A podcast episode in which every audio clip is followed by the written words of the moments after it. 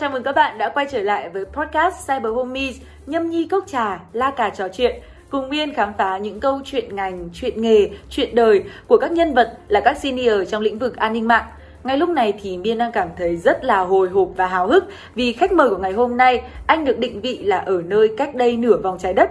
Điều đó thì không khác gì là chúng ta sẽ có một cuộc trà đá trò chuyện xuyên lục địa và hãy cùng chào đón khách mời đặc biệt anh Dương Ngọc Thái hiện là kỹ sư trưởng nhóm bảo mật và mã hóa ứng dụng tại Google và nhiệm vụ của anh đó chính là giúp cho người dùng an toàn hơn khi sử dụng Gmail, Search, Android, YouTube và các sản phẩm khác của Google. Và xin được chào mừng anh Thái đã đến với Cyber Homies. À, dạ xin chào tất cả mọi người.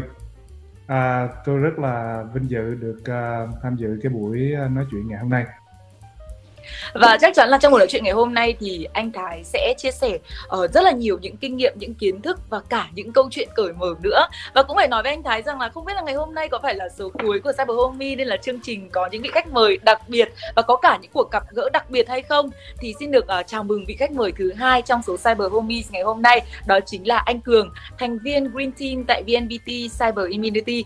Bật mí với anh Thái một chút nha là em đã được anh Cường chia sẻ rằng là anh chính là idol của anh ấy luôn. Và cuộc gặp gỡ ngày hôm nay cũng có thể là xem là một buổi fan sai giữa thần tượng và fan rồi. Và bây giờ để rõ hơn minh chứng cho lời em nói thì xin được mời anh Cường sẽ gửi lời chào đến anh Thái cũng như là tất cả các khán giả. Ok chào mọi người. Chào anh Thái. Chào Biên nhá. Thực ra thì uh, bây giờ mình có thể nở nụ cười được rồi bởi vì là cuối cùng thì mình cũng được trò chuyện với anh Thái. Thì yeah. Dạ. thực ra đây không phải là lần uh, lần đầu tiên mình được nhìn trực tiếp anh Thái đâu. À, cũng không biết có phải là có duyên không vì là ừ, cách đây chắc khoảng uh, tầm 3 năm. Đợt ý là có cái hội thảo hacker mỗi cối đấy. Thì anh Thái và một số các anh chuyên gia cũng được mời về Việt Nam à, tham dự cái conference đấy. Và lúc ấy cái VNPT thì là tài trợ cái cái địa điểm cho cái chương trình đấy. Thì anh Thái chính là lên tầng 16 ở tòa nhà VNPT đấy. Thì à. mình nhớ thời điểm đấy nó khoảng độ cuối tháng tư. Thì có lẽ là trùng hợp thì đây là lần thứ hai rồi mình đã có vinh dự được gặp anh Thái. Uh, hy vọng là sẽ tiếp tục được ừ, đồng hành với ờ, anh Thái cũng như là tiếp tục đọc được những cái bài blog mà anh thường xuyên chia sẻ. Dạ, rồi, xin cảm ơn và xin chào mọi người. Dạ, em nghĩ là cái này thì cũng đơn giản thôi. Vì kể từ cái lần gặp đầu tiên mà tới bây giờ Dấu ấn vẫn đậm nét như thế Thì chắc chắn là đây là một buổi trò chuyện rất là đặc biệt Và có rất là nhiều những câu chuyện ở đằng sau rồi. Còn chuyện tương lai thì là một cái chuyện còn ở phía trước Nên chúng ta sẽ cùng chờ đợi. Và để bắt đầu buổi trò chuyện ngày hôm nay Thì em có tò mò một chút Là ở bên Mỹ thì không biết là anh Thái có cơ hội để la cà trả đá vỉa hè cùng với bạn bè hay không ạ? À, cũng có đó. Tại vì uh à, lúc mà tôi mới à, đến đây á, thì cái vùng này nó gọi là cái vùng à, à, Silicon Valley thì à, nó là tập hợp mấy công ty công nghệ à, lớn của Mỹ. Thì nó nằm giữa hai cái thành phố là San Jose và à, ở phía nam và San Francisco ở phía bắc. Thì thành phố San Jose á, thì thực ra là à, thành phố à, lớn thứ hai à, của cộng đồng người Việt ở Mỹ nó có hơn gần hơn 100 ngàn người Việt Nam sống ở San Jose. Thì uh, nhưng mà khi mà tôi đến đây á, thì cái cộng đồng du học sinh nó cũng tương đối là nhỏ. Và lúc đó là khoảng năm 2011 à, nhưng mà cái cộng đồng đó nó phát hiện rất là nhanh. Tới bây giờ là 2022 thì uh, từ một cái nhóm rất là nhỏ khoảng uh, 5 10 gia đình thì bây giờ đã khoảng chắc khoảng cả ngàn người ví dụ như và bạn bè rồi này kia thì lúc mà mới đến thì chưa có nhiều bạn bè. Bây giờ thì là là quen biết rất là nhiều người. Ở đây thì họ cũng uh, mọi người cũng uh, thực ra cũng ít la cà. Wow thì có đi uh, tôi đi chơi nhiều nhất là đi đá banh đá bóng. Thì uh, một tuần thì đá banh khoảng uh, hai lần. Dù đá banh rất là dở nhưng mà vẫn thích đá. Thì uh, thì thường mà đá banh xong thì mọi người cũng nói chuyện chút thôi chứ cũng không có phải đi uh, không có được như Việt Nam nhậm, nhậm. mọi thứ nó không có thuận tiện như Việt Nam một phần á là nó có nhiều lý do nhưng mà nước Mỹ nó lớn lắm cái diện tích đó, nó lớn lắm. thành ra là đi lại nó mất thời gian à, chứ không phải như ví dụ như Việt Nam mình là đá banh xong là mình ngay trước sân banh là có quán xá luôn đúng không ở đây dạ. không phải được vậy thành ra là cái chuyện la cà vui chơi thì kia nó không có tức là mọi người hẹn nhau thường là đi chơi là phải có kế hoạch trước là phải hẹn trước. Chứ còn không có phải là ít khi mà tùy hứng mà mình đi được. Tại vì uh, nó phải có uh, di chuyển rồi uh, tất cả mọi thứ phải có kế hoạch. Nhưng mà mình vẫn đi nhiều nói chung là vẫn có nhiều hoạt động gặp gỡ bạn bè ăn chơi nhảy múa rất là nhiều ở đây. Dạ. Đây thì cũng phải tiện là gọi là khoe với lại anh Thái một chút. Đấy chính là quán trà đá của Cyber Homies thì nổi tiếng là chiều khách luôn. Khách mà có order đặc biệt gì một cái là cũng có ngay. Nên là nếu như mà có cơ hội về Việt Nam mà đặc biệt là về lại Hà Nội thì uh, xin phép anh Thái là cũng cho team Cyber Homies mời anh một chầu trà đá mát lạnh cụ thể là trà sen đi để xem là anh có tăng thêm được ký nào không anh nhá. Dạ, cảm ơn Linh. dạ vâng. Thế còn anh cường thì sao ạ? Ngay mà lúc mà chưa bấm máy thì anh cường đã khoe với cả team là anh sẽ chuẩn bị một uh, ly trà đá để thêm phần tỉnh táo rồi là bớt hồi hộp. Em cũng tò mò là không biết anh cường có thể tiết lộ anh đã ngưỡng mộ anh thái như thế nào một câu chuyện cụ thể hơn trên kênh nào và lý do gì khiến anh nghiễn mộ à, ngưỡng mộ anh thái đến như vậy được không ạ? À, thì ờ, đây ờ, trà này mình đã chuẩn bị sẵn đây rồi. Mình thì trước thì hay uống ờ, ra quán trà thì ờ, thời sinh viên hay đá bóng xong thì ra ngồi trà đá các thứ thì hay uống uống trà mạn đấy thôi. Nhưng bây giờ thì mình ờ, nếu mà mình ra quán trà đá thì mình hay gọi trà xanh ấy. vì trà xanh thì uống nó cũng tốt cho sức khỏe hơn. Thực ra thì cái quay trở lại cái câu chuyện với anh Thái thì um, mình uh, mình mới sang VNPT được khoảng 2 năm thôi. Còn trước đấy thì uh, mình uh, 7 năm ở BKV thì um, uh, mình theo dõi anh Thái thì uh, qua khá nhiều kênh. Uh, từ hồi anh Thái còn uh, sinh hoạt ở HVA um, rồi anh uh, Thái viết blog riêng ở trên uh, VN Hacker. Và thỉnh thoảng cũng đọc được bài của anh Thái ở trên blog khoa học máy tính đó mặc dù như blog ấy bây giờ thì à, mình không truy cập được nữa rồi. À, vì là cái cách viết của anh Thái thì khá là dễ hiểu. Mình với lại nó cũng hai level ấy à, mình là một người như kiểu đã trái ngành đi vào thôi nhưng mà vẫn có thể tìm được những cái tư duy và những cái um, những kiến thức nó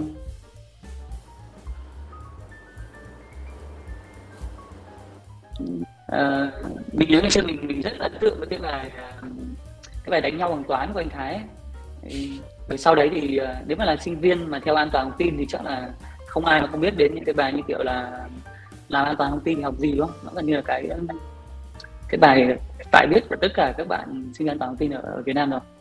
Rồi sau đây có những vụ um, ở trên diễn đàn rồi blog. Gần đây thì chắc HVA thì um, ngừng hoạt động rồi. Anh Thái chủ yếu viết trên blog thôi. Uh, nhưng mà anh Thái thì thường xuyên phản biện những cái vấn đề nó rất là thiết thực ở Việt Nam. Ví dụ như gần đây những cái bài liên quan đến ờ, những cái ứng dụng Covid chẳng hạn thì mình rất là thích những cái bài đấy. Rồi ờ, mình chia sẻ. Mặc dù uh, có thể chia sẻ những bài đấy lại thì nó lại đôi khi lại không tốt um, cho bản thân.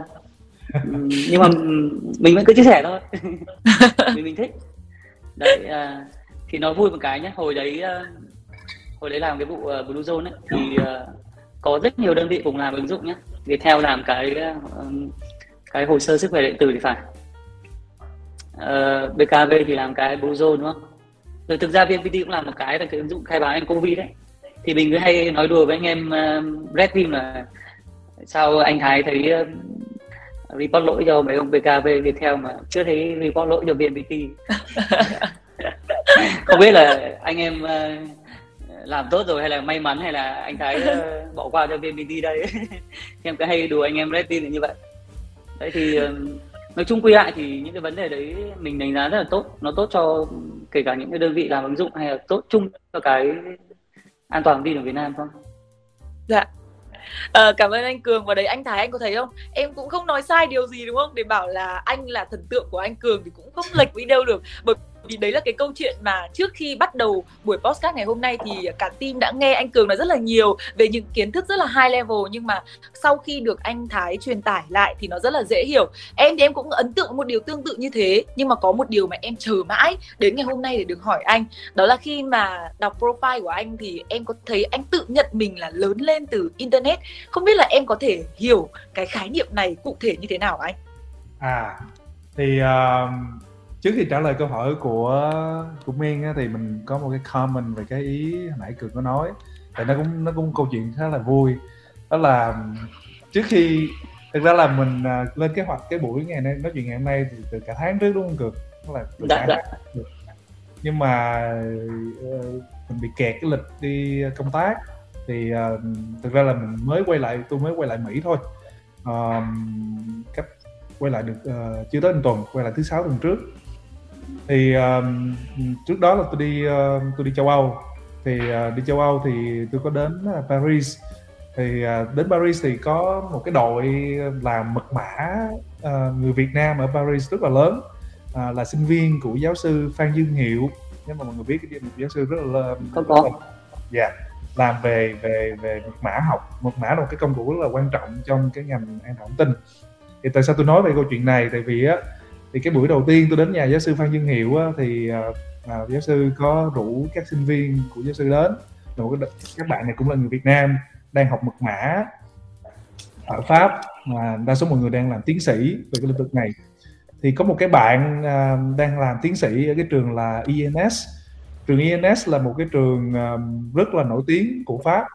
À, một năm á, họ chỉ nhận vô à, 20 sinh viên thôi toàn thế giới. 10 người học toán và 10 người học máy tính. Tất cả nước Pháp có 11 người đoạt giải Fields. Thì uh, ví dụ giáo sư Ngô Bảo Châu cũng là một trong những người đó. Thì 11 người đó đều học cái trường INS này ra. Thì uh, trong đó thì Việt Nam uh, được ưu tiên nhờ vận động của giáo sư Phan Dương Hiệu uh, thì Việt Nam uh, được uh, hai suất đi học cái trường này. Thì uh, tôi có được dịp gặp một cái bạn là một trong những người sinh viên Việt Nam học ở trong cái trường INS này thì bạn cũng đang làm tiến sĩ về mật mã.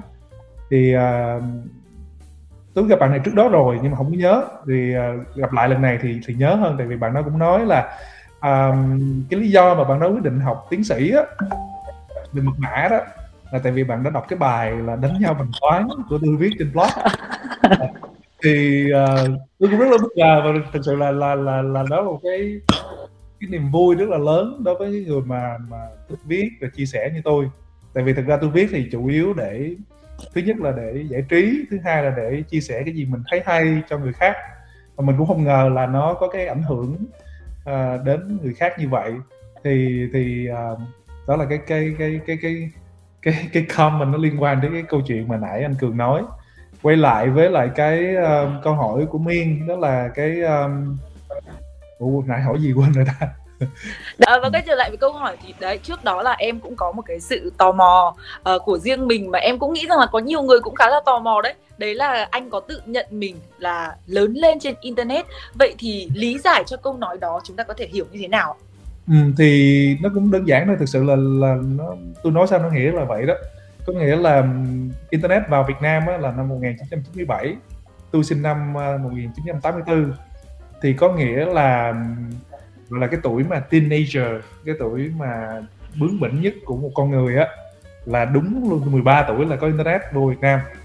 Thì cái tuổi mà mình à, định hình con người mình định hình cá tính tất cả mọi thứ là và tất cả mọi thứ tôi học được rất nhiều thứ dĩ nhiên không phải là tất cả tất cả rất nhiều thứ tôi học được. Bạn bè tất cả mọi thứ công việc cơ hội nghề nghiệp kể cả cái chuyện mà, mà đi ra nước ngoài nó là đến từ internet và và đó là cái lý do mà tôi nói là là là là mình thực sự là lớn lên trên internet. Tại vì cái internet nó xuất hiện cùng lúc cái giai đoạn mình lớn lên mình đang lớn lên thì internet vào Việt Nam. Và từ đó thì mình nó mở ra một cái giống như một cái thế giới một cái không gian mà mà, mà đem lại những cái cơ hội mà bình thường mình không có thể nào sẽ có được nếu mà không có internet. Dạ, dạ. Và có thể nói rằng là lớn lên trên internet nhưng mà đến thời điểm này thì đã trở thành lão làng thì chắc hẳn là anh Thái cũng đã biết được sự thay đổi theo thời gian, muôn hình vạn trạng của các chiêu trò giả mạo rồi là đánh cắp dữ liệu, đòi tiền chuộc hoặc là lừa đảo để đe dọa con người trên không gian mạng.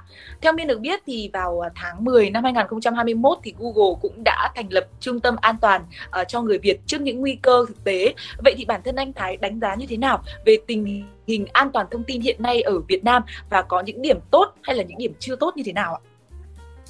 Ờ, bây giờ mình nói điểm tốt trước đi ha. À, thì uh, thứ nhất là cái um, đội ngũ của Việt Nam uh, những người làm về hacking, làm xâm nhập uh, bây giờ rất là tốt và mình có những cái đội ngũ những con người mà tiếp cận và đạt được trình độ của thế giới. Ví dụ như trong cái thế, thế hệ của tôi đi chẳng hạn vậy thì mình uh, trong cái lứa của tôi ấy, thì một trong những cái giải thưởng mà quan trọng nhất những cái gọi là thành tựu lớn nhất đó là cái chuyện nó cái giải thưởng nó tên là một cuộc thi nó tên là Thao to Own là cuộc thi mà giống như người ta đưa ra những cái mục tiêu người ta đưa cho mình cái máy tính. Xong bây giờ nếu mà mình hack được cái máy tính đó thì cái máy tính đó là của mình luôn. Dĩ nhiên nó còn có phần thưởng về sau nữa. Rồi có khi là nó cho mình nguyên một chiếc xe hơi. Và mình hack được cái xe hơi là xe hơi của mình là xe hơi Tesla đàng hoàng. Thì cái một trong những cái gọi là gọi là hối tiếc thì nó cũng không chính xác. Một trong những cái mà tôi rất là muốn làm khi mà còn trẻ hơn á đó, đó là mình tham gia những cuộc thi như vậy.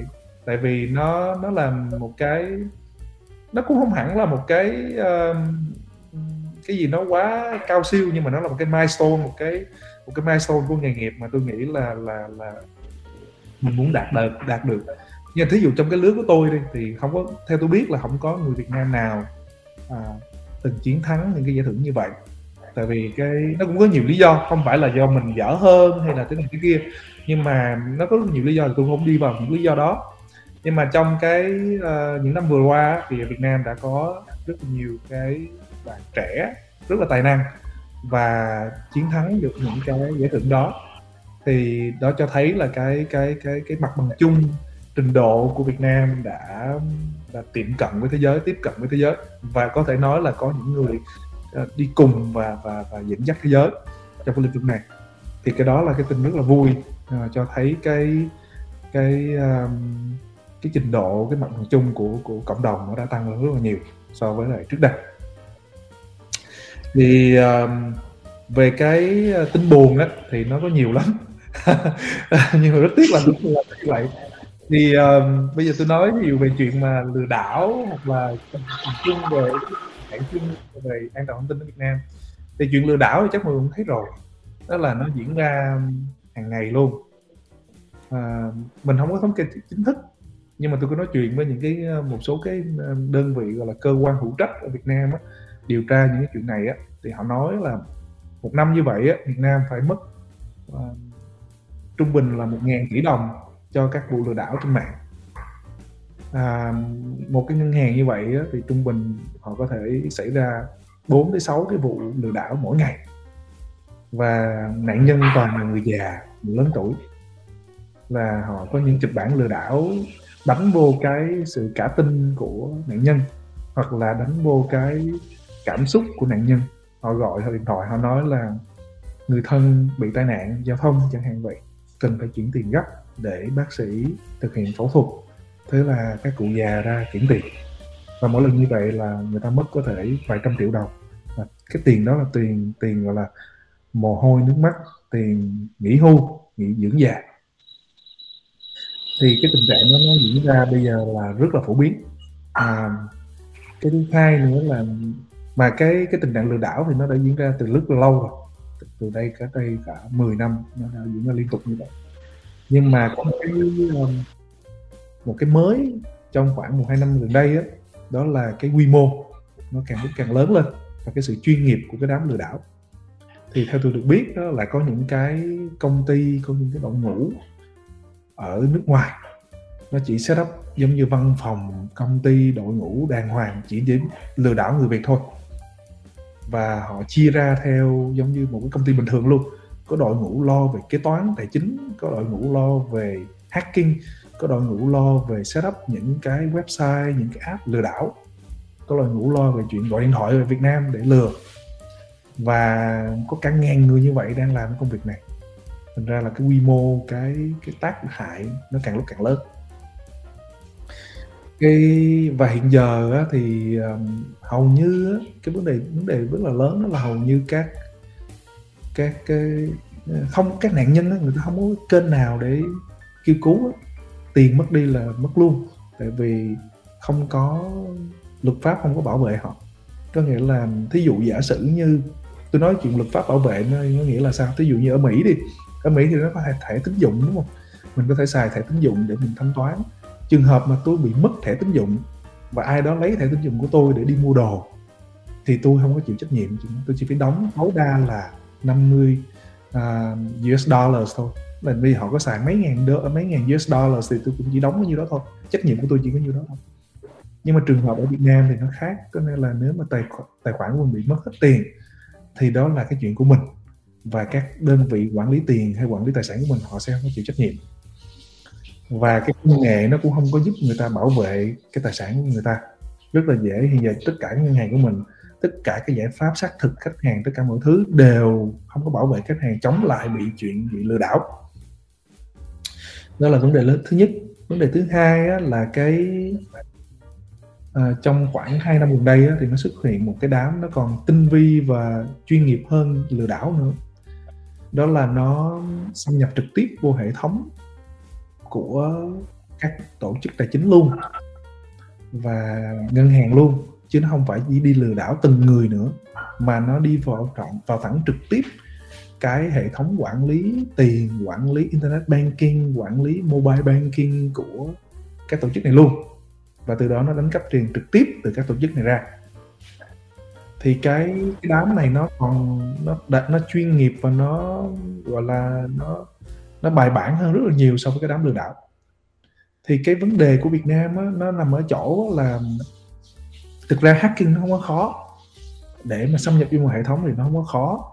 Cái vấn đề khó trước giờ là làm sao lấy tiền ra. Thì trong khoảng vài năm gần đây thì cái bài toán lấy tiền ra nó trở nên rất là dễ ở Việt Nam vì hai lý do.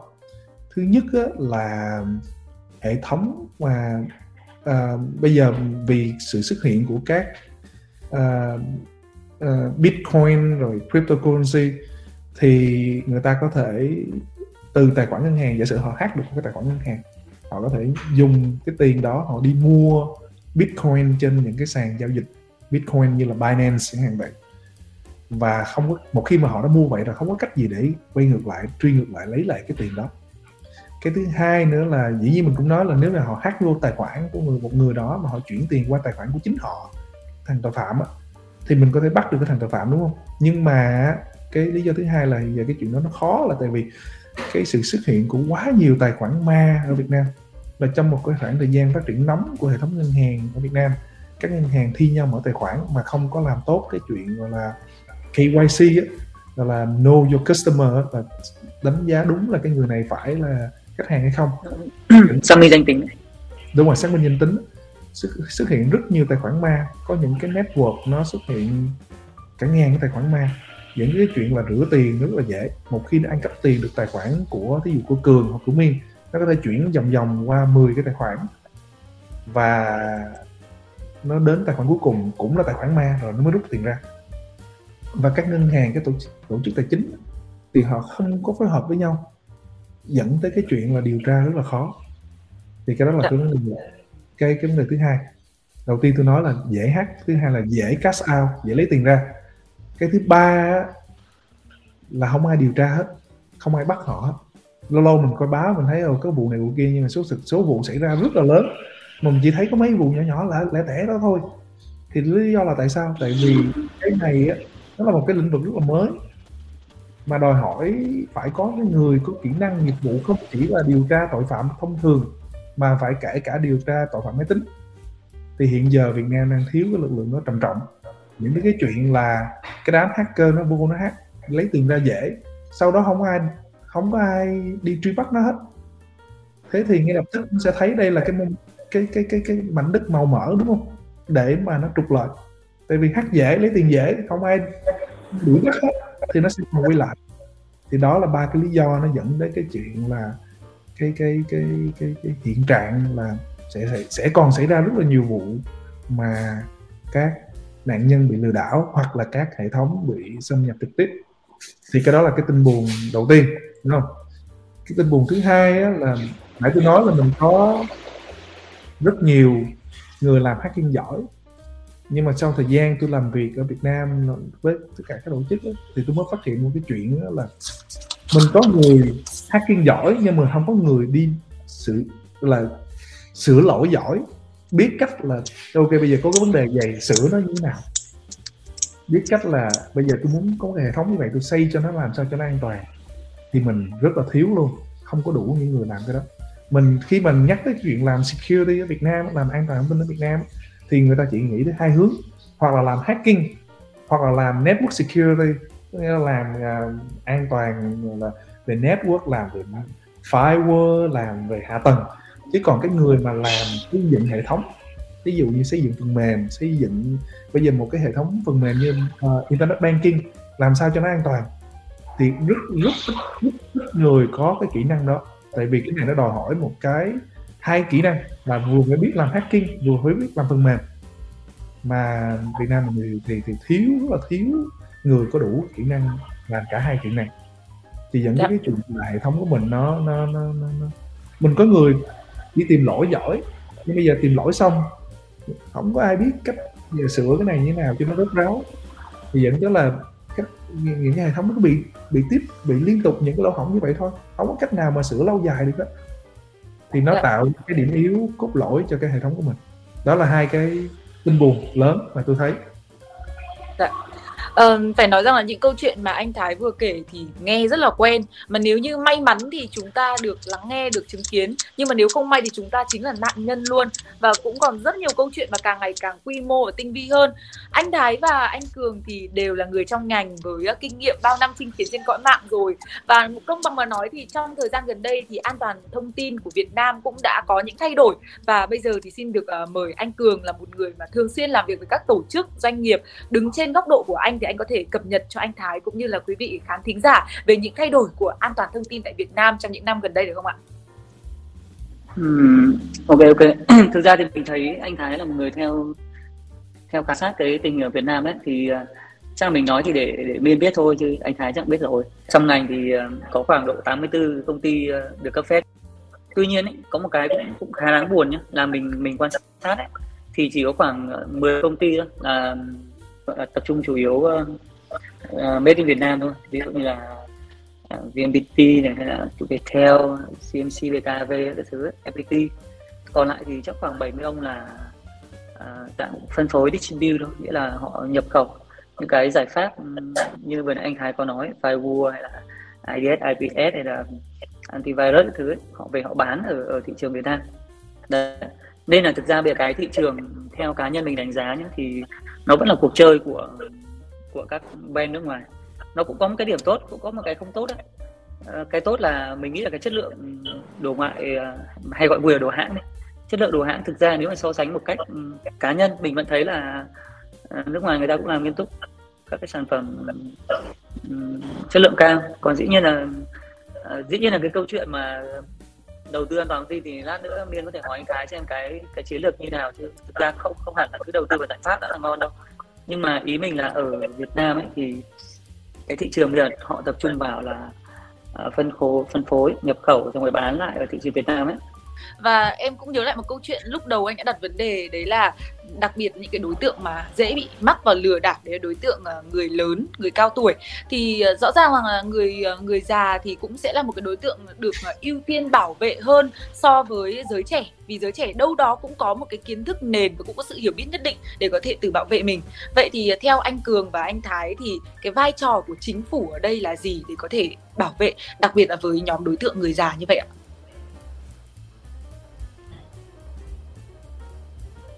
Đầu tiên thì mình phải nhìn vô là các vụ lừa đảo nó tập trung chủ yếu vô người lớn tuổi đúng không? Thì um, nó có tôi nghĩ trước mắt là có hai cái việc mà chính phủ có thể làm nó có thể giúp được rất là nhiều. Đầu tiên á mình nhìn nhìn vô các kịch bản lừa đảo thì nó gọi điện thoại ví dụ nó gọi điện thoại cho mẹ của tôi xong nó nói là phải con bà là cái ông này không? Nó nói đầy đủ tên tuổi họ tên công ăn việc làm tất cả mọi thứ thì rõ ràng là nếu mà nó nói được vậy á, thì mẹ tôi sẽ rất là tin đúng không? Tại vì theo người già hiểu người lớn tuổi người ta hiểu là chỉ có những người có chức có quyền có vị trí trong xã hội hay là có cơ quan điều tra thế này thế kia thì họ mới có những thông tin này. Nhưng mà họ không hiểu được là thực ra thông tin cá nhân của người Việt Nam đã bị lộ ra trên internet rất là nhiều đúng không? Và mình rất rất là nhiều vụ xảy ra rất là nhiều cái vụ gọi là à, lộ thông tin mà không ai xử lý hết. Thì một cái chuyện đầu tiên tôi nghĩ chính phủ có thể làm mà cái này cũng không phải là cái gì mới thế giới người ta cũng đã làm này lâu rồi đó là yêu cầu ra một cái luật. Cái này thực ra trong cái luật an ninh mạng mình có nói đến thôi nhưng mà mình không có không có gọi là à, bắt buộc. Đó là nếu mà công ty nào đó công ty tổ chức mà bị xâm nhập và có ảnh hưởng tới thông tin hoặc là tài sản của quá ví dụ mình nói, ví dụ như là quá một ngàn người sử dụng thì bắt buộc phải công bố đại chúng những cái thông tin đó. Thông tin là tôi bị xâm nhập, hệ thống tôi bị xâm nhập, bao nhiêu người bị ảnh hưởng, thông tin gì bị mất. Thì cái luật này ở trên thế giới ví dụ như ở tôi đang ở California, nó đã có rất là lâu rồi. Thì sao mà cái này nó giúp cho mình? Tại vì thứ nhất là nó nó cho mình biết là à, mình bị mất thông tin gì? Đúng không? Hiện giờ người ta không có biết đâu, người ta không có biết là người ta bị mất thông tin gì đâu. Không có ai biết, rất ít người biết là mình bị mất thông tin gì, mà thực ra là thông tin gì cũng bị mất hết. Thì tại vì mình không có luật để mà thông báo về chuyện này. Cái thứ hai là nó còn tạo ra cái chuyện là không có một cái một cái một cái một cái dữ liệu, dữ kiện để cho người dân và và và thị trường biết được là công ty nào tốt, công ty nào tốt tổ chức nào tổ chức nào làm không tốt. Nếu như một cái tổ chức mà cứ năm ba bữa, nửa tháng mà nó thông báo nó bị hack, thì là ngay lập tức là nó sẽ mất đi cái lợi thế cạnh tranh của nó. Người ta có thể chuyển qua sử dụng những dịch vụ của những công ty khác tốt hơn. Thì nó tạo ra một cái áp lực để các công ty đầu tư và làm tốt lĩnh vực này hơn. Và tại vì nó ảnh hưởng trực tiếp tới cái người sử dụng. Thì đó là cái điều kiện đầu tiên, đó là có thể chính phủ có thể nên cân nhắc suy nghĩ về cái chuyện là cái luật có thể đưa vô một cái theo tôi biết là chính phủ đang soạn một cái luật về bảo vệ dữ liệu cá nhân. Thì cái này cũng là một cái hướng để mình có thể đưa vào một phần của cái luật đó. Và như tôi nói là trên thế giới người ta làm này lâu rồi mình chỉ cần copy lại cái mô hình của người ta thôi. Đó là cái việc đầu tiên mà chính phủ có thể làm.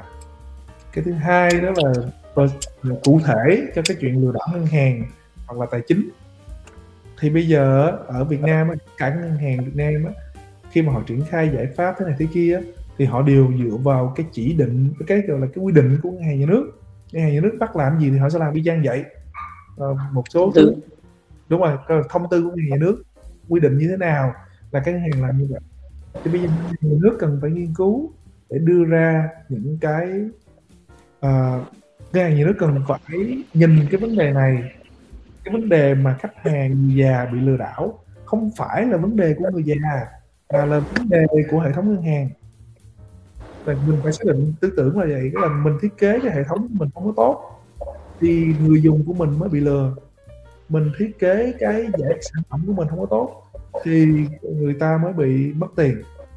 Bây giờ nếu mà mình phủ tay trách nhiệm nói là cái này không phải cái của mình thì thì thì thì thì chuyện này sẽ mãi không được không được giải quyết. Thì bây giờ tôi có hay nói là khi mà mình đứng góc độ là cái người làm an toàn thông tin, thì mình phải giả định đó mình phải đặt một cái tiêu chuẩn rất là cao. Cái việc của mình sẽ không có hoàn thành, trách nhiệm của mình sẽ không hoàn thành nếu mà sản phẩm của mình, hệ thống của mình, mẹ của mẹ của mình xài không được. Ví dụ mẹ tôi đi, bây giờ cơ mẹ tôi mà à, bây giờ người ta nói chống phishing á chống lừa đảo á là trước khi nhập cao vô phải coi cái địa chỉ nó phải là địa chỉ của ngân hàng hay không? Làm sao mẹ tôi biết cái này là địa chỉ của ngân hàng hay là địa chỉ không phải ngân hàng đúng không? Mà chắc chắn không kể cả tôi trong trường hợp mà ờ, người ta có thể set up những kịch bản lừa đảo lừa kể cả chuyên gia như mình. Thì thì cái cái tinh thần của mình phải là mình phải thiết kế được những cái giải pháp làm sao mà cái người dùng người ta không thể nào làm sai thì mới đạt được tiêu chuẩn. Thì cái mức độ quản lý nhà nước, thì ngân hàng nhà nước có thể phải nghiên cứu, đưa ra những cái tiêu chuẩn để làm sao mà người sử dụng, thứ nhất là không thể làm sai. Thứ hai, nếu mà họ, thứ hai là cái vấn đề này á, thì hàng nước phải ghi làm như nào, ràng buộc và pháp lý như thế nào để cho các tạo động cơ để các ngân hàng đầu tư đây, đầu tư vô giải pháp đảm bảo là chống lừa đảo cho khách hàng của họ. Tại vì hiện giờ là hầu như không có. Là các ngân hàng, có một số ngân hàng họ quan tâm. Vì cái chuyện này cũng ảnh hưởng đến hoạt động kinh doanh của họ.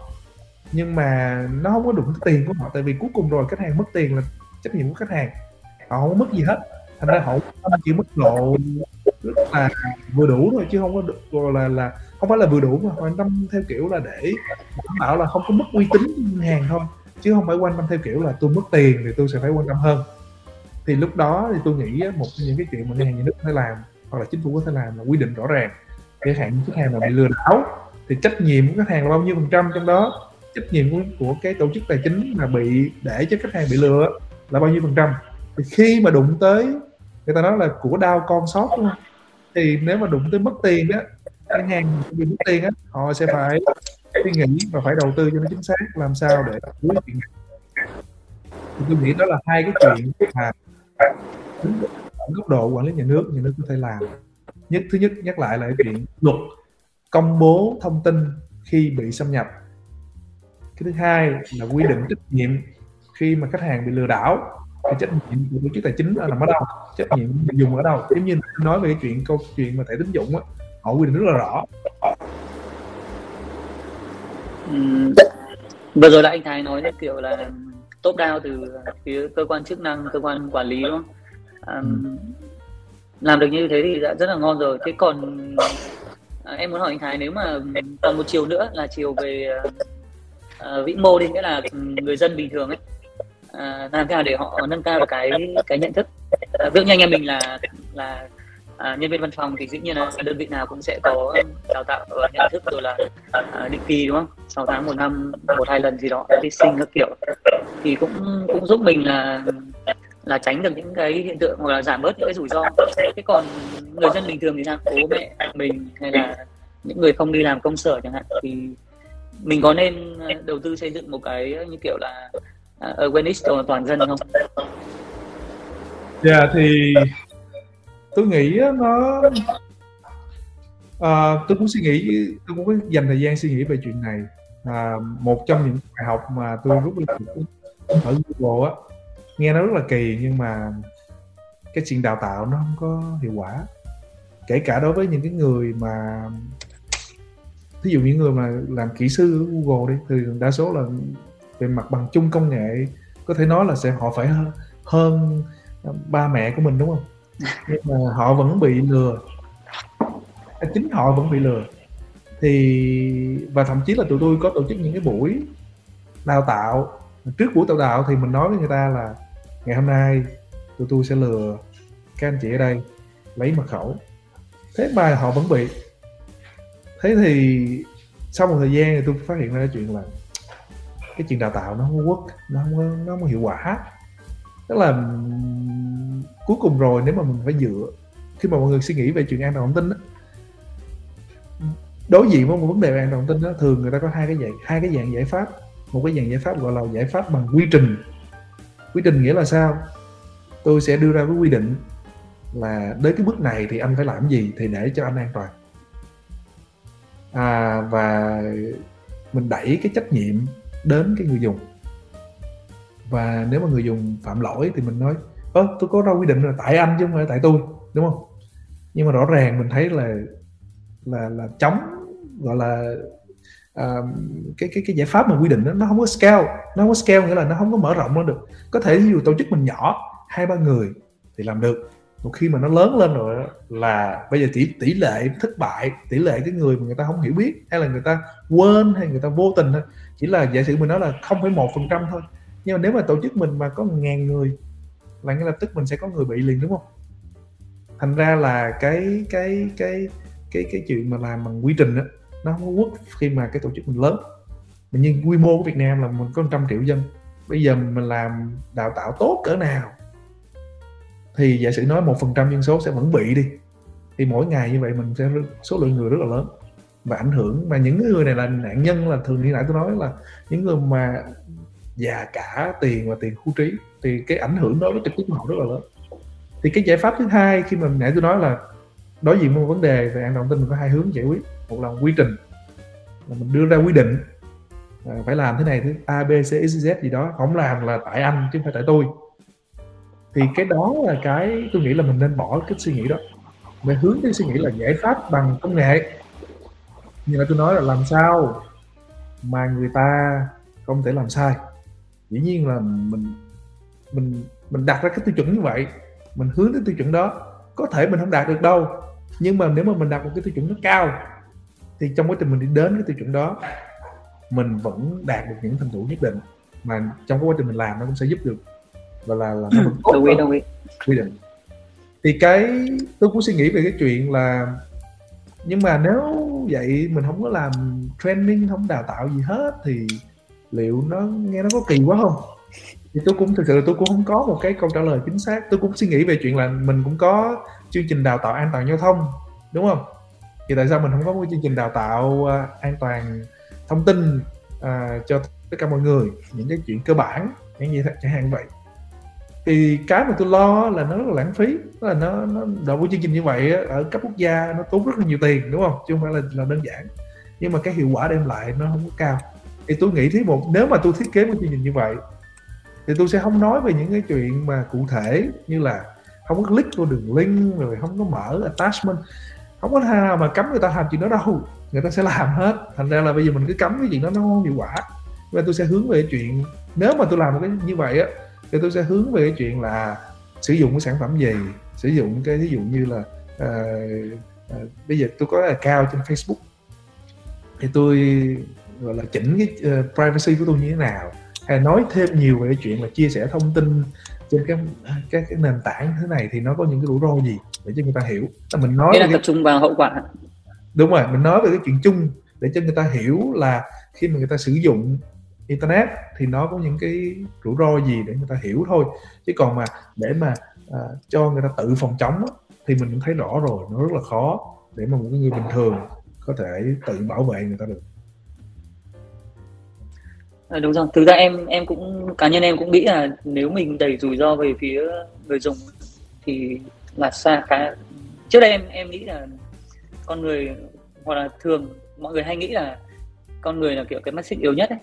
Thường trước đây là em có cái cái, cái quan điểm như vậy.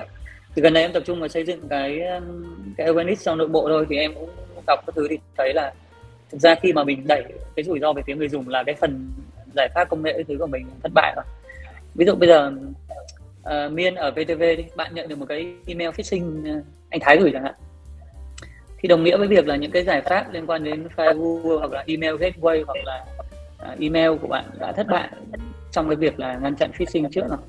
Thì lúc ấy cái rủi ro mới đẩy về phía miên. Và khi miên click vào thì lúc ấy lại mọi người đã bảo à đây là do do chị miên này chị tự click vào rồi tự gửi thông tin này kia. Thực ra mọi người không biết là để đến được cái cái mail client của miên thì nó đã đi qua khá nhiều những cái giải pháp công nghệ mà có thể là đã bị miss ở đâu đó rồi. Đúng rồi. Đúng không? mà thường là phải thất bại hết rồi thì nó mới đến chỗ miên rồi dạ. Nói thật với ừ. anh tài với anh cường là em cũng chỉ mong có như vậy thôi. Chẳng may mà lỡ chẳng may đen nha mà mình có bị lừa đảo hay bị tấn công trên mạng xã hội thì nó vượt ngoài cái khả năng và cái sự hiểu biết của mình rồi thì cũng chỉ mong là không bị bỏ rơi lại thôi. Thế thì uh, nhân đây thì cũng uh, thay đổi không khí một chút để giãn tấu với rất là nhiều những thông tin hữu ích đến từ hai anh. Thì em nghĩ rằng là ở đây anh Cường cũng có một tò mò giống với lại em và cũng rất là nhiều quý vị khán thính giả nữa. Đấy là như đầu thì anh Thái cũng đã chia sẻ rằng là anh vừa kết thúc một à, chuyến đi công tác của mình. Sau đó thì bây giờ ở Mỹ thì cũng là 22 giờ 10 giờ rồi. Thì không biết là anh ừ, có lấy năng lượng ở đâu để có thể cân bằng giữa cuộc sống và công việc để tiếp tục cống hiến một cách say mê như thế này? đây đồ ăn chứ. Đầu tiên là muốn, muốn có năng lượng thì phải có đồ ăn đúng không? Thì uh, thì anyway thực ra thì uh, chắc là câu hỏi của miên thì nó phải uh, không phải chỉ chuyện đơn giản là đồ ăn. Thì tôi không hiểu là về uh, uh, cái cái uh, về lâu dài thì thực ra cái cái tôi nghĩ cái cái quan trọng nhất mà khiến cho mình uh, tập trung làm việc á uh, vì mình thấy uh, cái uh, giá trị mình đem lại cho người khác. À, đó là mình đó là cái chuyện mà mình từ bên ngoài mình thấy rõ là cái việc mình làm nó có đem lại cái cái cái lợi ích cho người khác. Cái thứ hai nữa về từ bên trong mình á thì mình thấy rõ là wow, tôi là từ người thích làm việc thành ra là có lẽ là nếu mà không làm việc thì mình cũng thấy nó tệ hơn là ngoài làm việc làm việc thì nó mệt nhưng mà không làm việc thì còn mệt hơn. Thành ra là cái đó thì tôi không biết là nó đến từ đâu. Nó phải đến từ trong có thể xuất phát từ uh, trong trong trong gen của mình nó như vậy hoặc là từ cái môi trường gia đình từ, từ, từ nhỏ mình lớn lên. Mình thấy mọi người làm việc uh, ai cũng làm việc hết thì mình tự nhiên mình cũng sẽ có cái thói quen làm việc uh, liên tục. Uh, cái thứ hai nữa tôi nghĩ là cái cái quan trọng đó là cái uh, cái tò mò. Đó là mình muốn lúc nào mình cũng muốn uh, uh, tìm hiểu học hoặc là là theo đuổi và hiểu sâu về một lĩnh vực về những cái vấn đề mà mình đang làm. Là hồi lúc mà tôi bắt đầu trong cái lĩnh vực này á, thì một trong những cái ước mơ của mình lúc đó đó là người ta nói thì mình hiểu. Tức là người ta nói về cái lĩnh vực đó thì có thể mình không làm nhưng mình cũng phải biết được là người ta đang nói gì thì cái đó là một trong những cái giống như một cái động cơ những cái động cơ lớn nhất của mình để mà mình uh, đi tiếp. Có nghĩa là lúc nào cũng muốn là à người ta người ta nói trong lĩnh vực của mình thì ít nhất mình cũng phải hiểu là người ta đang nói gì. Mình có đóng góp được gì không là chuyện tính sau. Thì tôi nghĩ là là đó là ba cái yếu tố. Thứ nhất là cái tò mò nội tại của mình. Mình lúc nào cũng muốn tìm hiểu ham học hỏi muốn biết cái này biết cái kia. Cái thứ hai là mình à, à, mình thấy rõ là cái chuyện mình làm nó đem lại giá trị cho người khác. À, và cái thứ ba là cái bản chất của mình mình là mình thích làm việc. Thì từ ba cái tự nhiên nó nó tạo ra cái chuyện là là cái động cơ để cho mình làm việc thôi. Nhưng mà dĩ nhiên tôi không phải là lúc nào cũng làm việc. Thấy vậy nhưng mà thật ra là là tôi cũng đi chơi nhiều. Và thôi hỏi hỏi bố anh Thái em thấy anh viết từ khá lâu rồi đấy.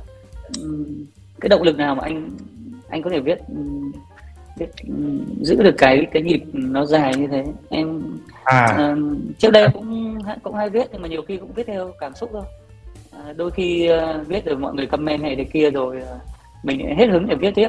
Thì em thấy anh anh Thái uh, nhất là nhiều khi phản biện những cái vấn đề nó khá là uh, liên quan đến đến ở Việt Nam chẳng hạn. Ừ. và chắc chắn là cái số lượng gạch đá mà anh Thái nhận được thì dài hơn tôi rất nhiều rồi thì tôi không hiểu. Anh Thái lấy đâu được cái động lực mà có thể duy trì được lâu dài như vậy?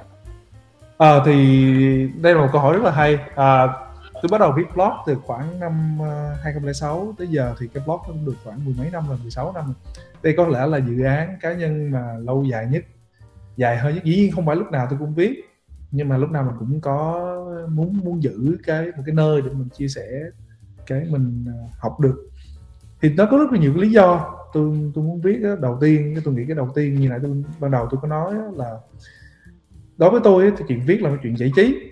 Nghĩa là mình viết cho mình mình viết vì mình thấy là có nhiều cái lý do là mình thí dụ như uh, tôi có hai cái niềm vui mà tôi nghĩ là giống như là, là con người mình á nếu mà mình nghĩ lại á, thì mình có rất nhiều cái niềm vui nhất thời. Có nghĩa là mình làm chuyện đó mình thấy vui nhưng một sau thời gian mình không thấy vui nữa. Mình phải chuyển qua chuyện khác nhưng mà cái gọi là lifelong uh, hobby của tôi á đó là cái mà nó, nó gắn với mình trọn đời. Tới giờ coi như là gần nửa đời rồi mình thấy nó vẫn gắn được đó là hai chuyện. Thứ nhất là đọc sách. Mình có thể có lúc nào tôi đi đâu tôi cảm giác chỉ cần nghĩ về cái chuyện về nhà ngồi trên cái uh, tôi có một cái ghế sofa rất là êm đắp cái mền trong đọc cuốn sách là mình đã thấy nó rất là vui rồi. Chứ nghĩ tới cái đó thôi là mình đã thấy vui rồi. Thì đó là chuyện đầu tiên. Chuyện thứ hai đó là viết viết rồi thì là với tôi thì cái chuyện viết nó nó có nhiều cái uh, nó nhiều cái uh, lợi ích. Thứ nhất là mình sắp xếp cái suy nghĩ của mình. Tại vì có một cái chuyện mà tôi nhận ra được rất là rất là interesting rất là thú vị đó là bắt đầu mình nghĩ là mình sẽ viết về nhưng khi mình đặt xuống viết á, thì nó ra cái khác. Nó nó nó nó nó, nó, nó, nó trở thành một cái thứ hoàn toàn khác với cái thứ ban đầu mình muốn viết. Và nó, nó diễn ra rất là nhiều lần như vậy cái thứ hai nữa là tôi nghĩ là mình không thể nào uh, trở thành chuyên gia trong lĩnh vực mà mình không diễn tả được không có mô tả được cái vấn đề đó cho người khác hiểu được. Và chỉ có viết ra thì mình mới biết được là mình hiểu cái này như thế nào. Tại vì rất nhiều lần mình tôi nghĩ là tôi hiểu cái gì đó nhưng mà tôi viết ra tôi mới mình viết đọc không hiểu gì luôn. Bản thân mình đọc lại mình cũng không hiểu mình đang viết gì thì làm sao mà mà mình, mình, mình hiểu được cái này. Thì người ta nói là cái cách mà mình học tốt nhất cách mình đi dạy cho người khác. Mình đi dạy người khác là mình học tốt nhất đúng không? Thì trong quá trình tôi viết đó, thực ra là tôi chủ yếu là tôi dạy cho tôi. Là tôi tôi viết đó thì cái quá trình viết thì lát nữa tôi sẽ nói thêm chút về quá trình viết. Nhưng mà tôi viết rất rất rất, mất nhiều thời gian chứ không phải là, là thời gian. Tại vì thời gian viết là ít nhưng mà thời gian đọc lại rất là nhiều có thể tôi viết một câu tôi đọc lại năm bảy lần coi nó có xuôi tai nó có thuận ý hay không. Rồi sửa tới sửa lui. À, viết lần đầu thì rất là nhanh nhưng mà để mà ra ra được một cái gì đó mà mình cảm thấy là hài lòng á, thì mất rất nhiều thời gian. Thì tôi nói lại nhất là nó là cái hobby nó là một cái niềm vui một cái thú vui mà tôi thấy nó nó, nó một cái kiểu giải trí của mình. Cái thứ hai nữa là nó nó giúp mình hiểu biết hơn sắp xếp lại suy nghĩ của mình à, cái thứ ba là cái chuyện như nãy tôi nói là tôi cũng thích cái chuyện chia sẻ cái mình biết người khác. À, mình thấy cái gì nó hay thấy cái gì nó thú vị thì tôi muốn ghi lại để sau này mình đọc lại. Và nếu mà có người khác đọc mà cùng có cái chia sẻ đó với mình thì tốt. Cái chuyện mà bị người, người kia ném đá người kia thực ra thì tôi không có qua wow, nói mà nó chính xác là không bị ảnh hưởng tới cá nhân mình thì nó không đúng mình vẫn có khi mình vẫn bận tâm về những chuyện đó. Nhưng mà tôi có một cái như là tôi nói là mình lớn lên trên internet. Và tôi đã bắt đầu chuyện tranh luận cãi nhau trên internet. Cho anh anh anh quen ờ, quen ờ, đánh nhau trên ờ, diễn đàn từ trước rồi? À, tôi Nên, không, có, không có ngại cái chuyện này. Nói chung là cái chuyện mà người khác bình luận thế này thế kia về cá nhân mình hoặc là bình luận về cái chuyện mình làm thì nếu mà người ta nói đúng thì mình nghe. Nếu mà người ta tấn công cá nhân thì tôi quen với chuyện đó rồi. Nói chung nó không có ảnh hưởng tới mình lớn lắm. Nó có ảnh hưởng chứ không phải là không. Mình cũng thấy khó chịu. Nhưng mà nó không phải là cái chuyện mà nó làm cho mình quyết định là không làm chuyện này nữa. Tại vì cuối cùng là mình vẫn thấy là cái giá trị mình đem cái giá trị mà cái chuyện làm đó cái chuyện mình viết đó, nó vẫn lớn hơn rất nhiều so với lại cái khó chịu chút xíu so với người ta đem lại cái khó chịu cho mình và dạ. đúng rồi tôi tôi thấy anh anh Thái là khá là quyết liệt đấy ví dụ như trước xem mấy pha combat trên nhẫn đàn em biên ví dụ cái vụ uh, trước uh, cái vụ win ra mà một cái phần mềm Zerut mà nó nó sử dụng cái, cái thư viện của WinRAR à. có tính năng quét á tôi thấy anh Thái email sang cả trong uh, ông tác giả của WinRAR hỏi ừ, cái ông này có hỏi bản quyền hay là đăng ký bản quyền này kia chưa nghĩa là cái cái tính theo theo cái đi đến tận cùng của vấn đề ấy, nó nó khá là hay. Có khi là bởi vì là cũng có những cái cuộc tranh luận cũng có những cái cuộc ờ, combat mãnh liệt như là anh cường vừa chia sẻ thì biết đâu đấy cũng là một cái nguồn động lực vừa là áp lực nhưng có động lực nào đấy để anh Thái duy trì việc viết. Chứ nếu viết từ ngày xưa đến giờ mà toàn có những lời tung hô ủng hộ các thứ thì có khi anh lại dừng viết ở một thời điểm nào đấy rồi. Đấy. Và em là em rất là tò mò nha anh Thái nhá bởi vì anh có vừa nói rằng là một lát nữa thì anh sẽ chia sẻ về cái việc là anh viết như thế nào. Nhưng mà em thì rất là tò mò là anh dành bao nhiêu phần trăm trong cái quỹ thời gian của mình cho cái việc viết? Và mỗi lần anh viết thì anh sẽ viết như thế nào? Vì thực sự là em rất là tò mò về cái điều đó. Ờ, nó không có tách hẳn ra với lại cái cuộc sống hàng ngày của mình. Khi mà mình viết á, thì tôi nghĩ nó phải phục vụ ba cái ý đồ một trong ba cái này. Thứ nhất á hoặc là nó phải có thông tin mới. Đúng không? Nó phải có nó là làm à, à, nó phải đem lại cái thông tin gì mới cho người ta. Thì mình mới nên viết hoặc là nó phải có tính giáo dục là ok thông tin mình nó mới nhưng mà nó giúp cho người ta gọi là là là nó có nói về cái vấn đề gì đó mà người ta có thể học được cái gì đó từ cái uh, cái chuyện mình viết. Hoặc là nó phải có tính giải trí. Đó là ok mình không có nói gì mới cũng chả có gì giáo dục đó nhưng mà nó vui. Thì tôi xác định tiêu chí của tôi khi viết là nó phải đạt được hoặc là một trong ba cái đó. Khi mà mình không đạt được đó thì mình sẽ không viết thì dĩ nhiên cái mà tôi muốn nhiều nhất là nó phải có thông tin mới nó phải có cái gì đó mới trong đó. Tại vì tôi rất là chán cái chuyện mà mình viết mà nó không có gì mới hết. Đọc thì nó không có gì nó gọi là làm cho mình cảm thấy là à ờ, cái này nó nó nó đem lại một góc nhìn mới hay là nó mở ra cho mình một cái cái cái cái cái, cái không gian mới cho mình một cái suy nghĩ mới thì để mà làm được đó thì thực ra tôi không có tôi học được rất nhiều từ cái chuyện viết này. Từ cái anh mà nãy anh anh cường có nhắc đến một blog nó tên là blog khoa học máy tính thì cái cái người mà đứng chủ trì của cái blog đó tên là anh Ngô Quang Hưng. Thì à, anh Hưng là là cũng là giáo sư làm về à, khoa học máy tính. Thì tôi học rất rất nhiều từ cái cái blog đó không chỉ về cái chuyện viết blog uh, viết blog mà về chuyện suy nghĩ tất cả mọi thứ. Thì um, trong quá trình viết thì tôi nói chung tôi tôi, tôi, tôi bắt đầu cái blog của tôi là tại vì tôi muốn bắt chước anh cái anh đó. Thì lúc đó khoảng hai năm 2006 thì anh anh anh Hưng anh viết cái blog của anh từ khoảng hai hai hai hay là ba. Thì sau này anh không biết nữa. Nhưng mà cái cái giá trị nó đem lại cho tôi vẫn rất là lớn. Thì tôi tôi bắt đầu tôi bắt chước cái người như vậy. Thì bắt đầu mới viết thì nó rất là khó. Tại vì thực ra mình nghĩ là mình là người việt biết tiếng việt nhưng mà không dễ nói chung là là là để mà mình diễn đạt được cái suy nghĩ của mình mà nó mạch lạc, mà nó hợp lý là đòi hỏi cái luyện tập rất là nhiều. Thì nãy tôi nói là cái chuyện tôi viết nó không có tách ra cuộc sống hàng ngày là tại sao? Tại vì á, khi mà mình muốn để ý khi mình sống, cuộc sống hàng ngày mình thấy có vấn đề gì đó, thì mình đã có build được một cái ý tưởng trong đầu là mình muốn viết về cái chuyện đó, thì mình để nó trong đầu trước đã xong rồi cái mình cứ sắp xếp trong đầu mình là à mình sẽ, cái chuyện này mình sẽ viết như thế nào. Lo lo mình có cái idea gì mới, thì tôi có cái notebook, thì tôi cứ ghi vô là à, nhiều khi nó chỉ là gạch đầu dòng thôi. Gạch đầu dòng ra là cái ý này nè. Tại vì nhiều khi mình cứ nghĩ là mình sẽ nhớ hết, nhưng mà thực ra không nhớ được. Nhiều khi đang buổi sáng ngủ dậy, có cái idea rất là hay, phải ghi xuống cái idea đó. Xong rồi cái, tới một bữa nào đó mình có đủ cảm giác là có đủ idea rồi về cái lĩnh vực về cái đề tài đó hoặc là mình nghĩ được một cái idea gì rất là hay thì mình mới ngồi xuống ok bây giờ mình bữa nay mình sẽ viết cái đó. Thì tôi sẽ lấy hết mấy cái nốt mình ra xong xếp xếp nó lại. Xong tôi cứ viết là cứ triển khai ý thôi chứ không có sắp xếp. Đó là triển khai ý. Cái ý đó thì mình cứ triển khai ra. Xong rồi um, cái là cái gì hiện ra trong đầu mình viết viết ra hết. Xong rồi cái lúc đó thì cái cái cái cái cái bài viết của mình nó sẽ là một đống cái ý nó không liên quan gì tới nhau hết à, hoặc là nó không theo thứ tự thời gian mà hợp lý hoặc là không theo cứ thứ tự logical mà mà, mà hợp lý.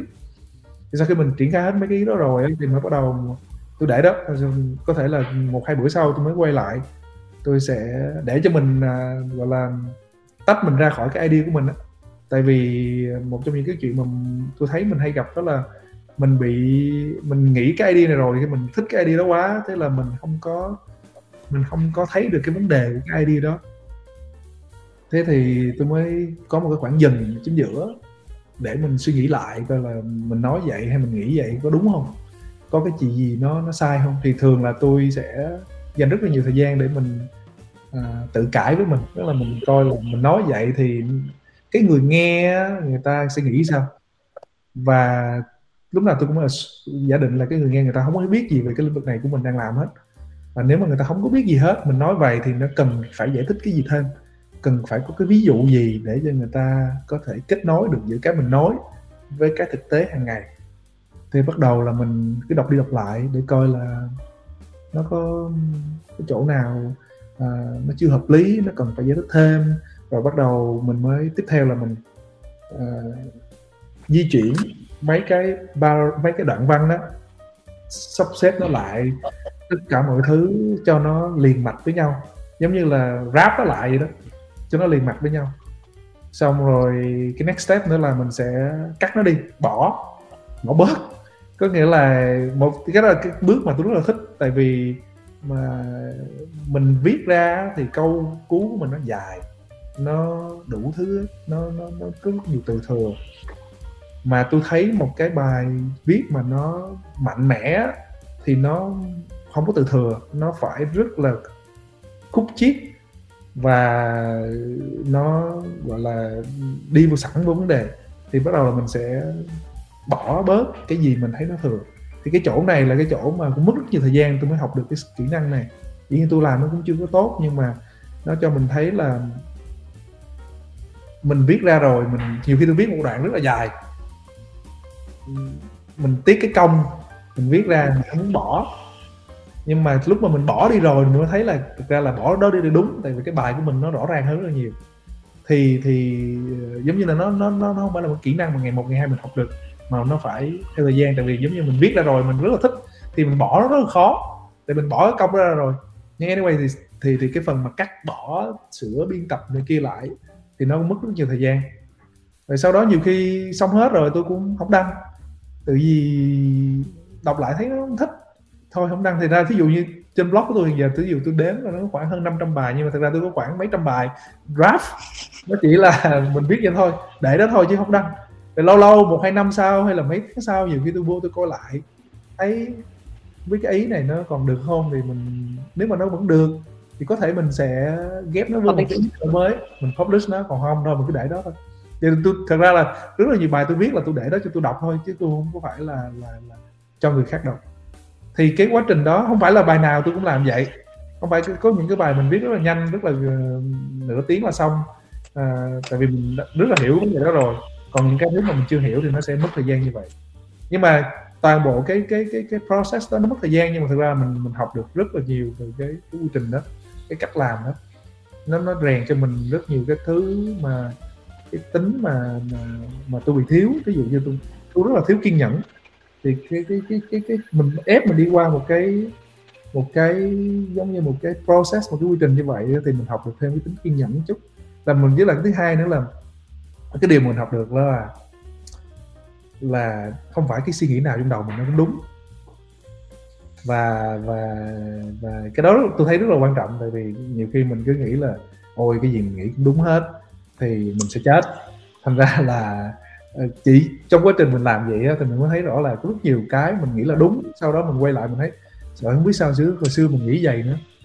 Và và và tôi nghĩ đó là hai cái cái cái cái cái cái skill hai cái kỹ năng rất là quan trọng mà cái quá trình mà viết như vậy nó giúp cho mình nó đem lại cho à. mình nhé đúng là em thấy là công việc viết nó cũng gần như cũng trở thành một phần cuộc sống của anh luôn á. Và anh có chia sẻ rằng là chắc là anh hơi thiếu kiên nhẫn nhưng mà anh có tin em không? Em nghĩ là cái này là anh cường bù trừ cho anh này. Anh đọc rất kỹ những cái bài anh viết nên là bây không giờ anh có hàng hàng trăm bản rap thì anh cứ gửi hết cho anh cường em anh cường um, ngồi vừa đấy đang bảo là anh đang định comment câu là thiếu kiên nhẫn ấy. thực ra không phải mình thấy anh thái rep comment của mọi người nghĩa là rất là kiên nhẫn để mà giải thích phản biện thứ ấy.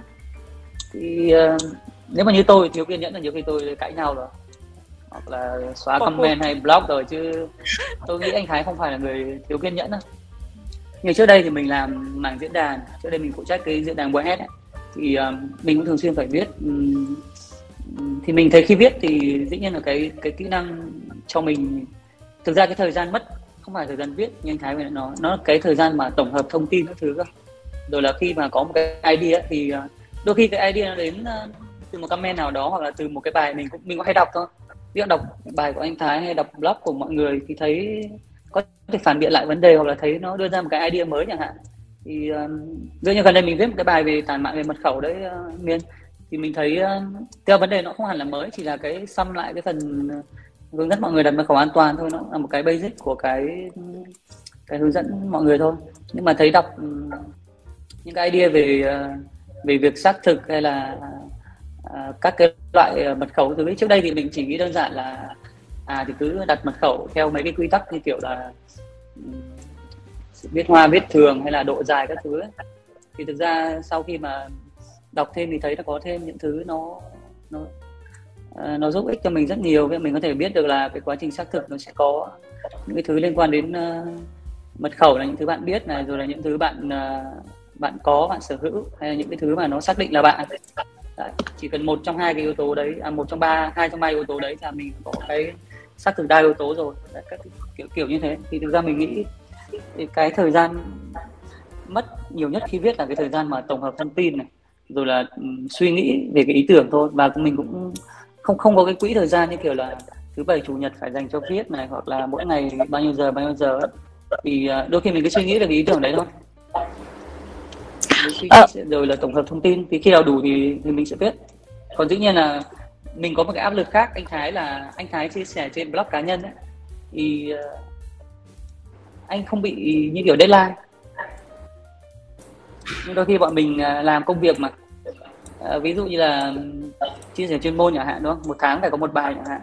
Thì lúc ý uh, bắt buộc viết thôi. Uh, quay trở lại một chút về câu chuyện uh, uh, sở thích uh, của anh Thái và anh chia sẻ có hai sở thích đấy là viết sách và uh, uh, đọc sách và viết blog thì không biết là hai sở thích là có liên quan gì đến nhau hay không và một câu hỏi vui vui là liệu rằng anh Thái có nghĩ rằng là sau này mình về hưu thì mình sẽ trở thành một người viết sách ra sách cho độc giả đọc hay không ạ?